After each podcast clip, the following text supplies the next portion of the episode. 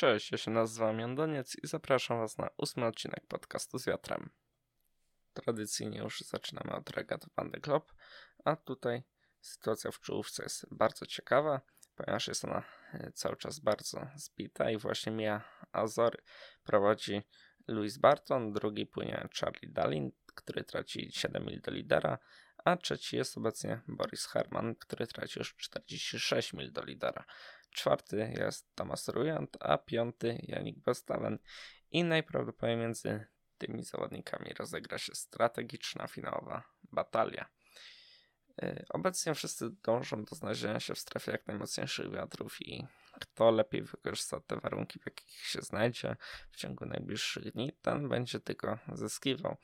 Aby tak się stało, część zawodników, na przykład e, Janik Bestałem, zdecydowała się na północny wariant trasy, który zakłada taką żeglugę do czasu znalezienia się na wysokości Brytanii i później zejście w dół do mety.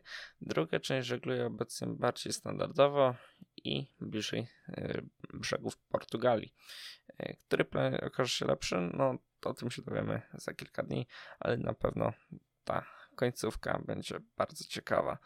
Natomiast w trofeum Juliusza Werna na 17 wycofała się z próby bicia rekordu po tym, jak jacht doznał uszkodzeń steru na prawej burcie.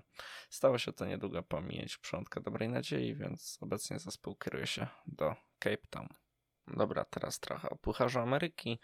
E, w którym klasyfikacja pozostaje niezmienna po ostatnich sobotnich wyścigach trzeciej rundy Round Robin. E, to Ineos Team UK zapewniło sobie udział w finale Prada Cup, będąc jedynym niepokonanym zespołem z sześcioma zwycięstwami na koncie. Drugie z Luna Rossa Prada Pirelli z trzema zwycięstwami przeciwko American Magic i trzema porażkami przeciwko brytyjskiemu zespołowi.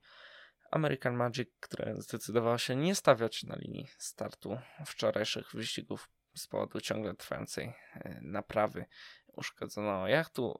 Jest ostatnie bez żadnego zwycięstwa na koncie i to właśnie ono zmierzy się Luna e, Rossa e, Prada Pirelli Team o miejsce w finale.